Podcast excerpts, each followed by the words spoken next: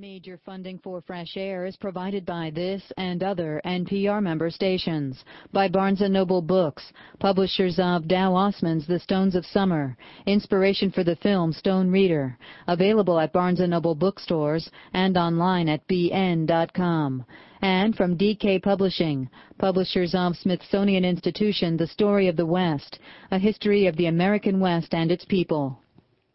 This is Fresh Air. I'm Terry Gross.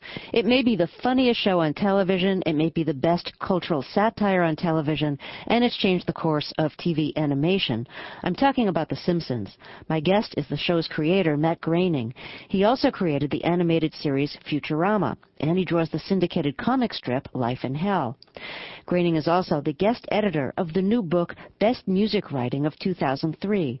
It's part of an annual series collecting the finest writing on rock, rock, pop, jazz, country, and more, published by Da Capo. We'll talk about the book and about some of the music Matt Groening loves in a few days in part two of our interview. Today, the subject is The Simpsons. Let's start with a clip. In this episode, Krusty the Clown has been invited to the Simpson house for dinner. Who wants to say grace? Why don't we let our guests do it? Krusty, would you do the honors? Well, all right. I'm a little rusty, but um, I'll try. Baruch atah Adonai, Eloheinu melech haolam, hamotzi lechem min haaretz.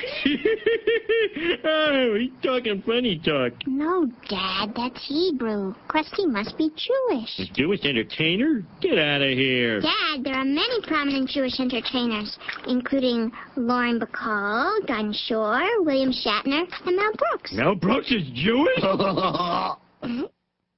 I want to ask you about some of the characters that didn't exist in the very beginning stages of The Simpsons. Uh, starting with Krusty the Clown, who's this really funny character. I mean, he's basically like an old vaudevillian type. He's you know, really bitter and uh, you know Jewish, like a lot of like like a lot of comics, and uh, you know. But this is like an old style Jewish comic dash clown. Um, what did you think of Krusty when he was first created? Well, uh, Krusty was uh, based on a, a, a TV show clown that who I grew up with in Portland, Oregon, named Oh. Rusty Nails.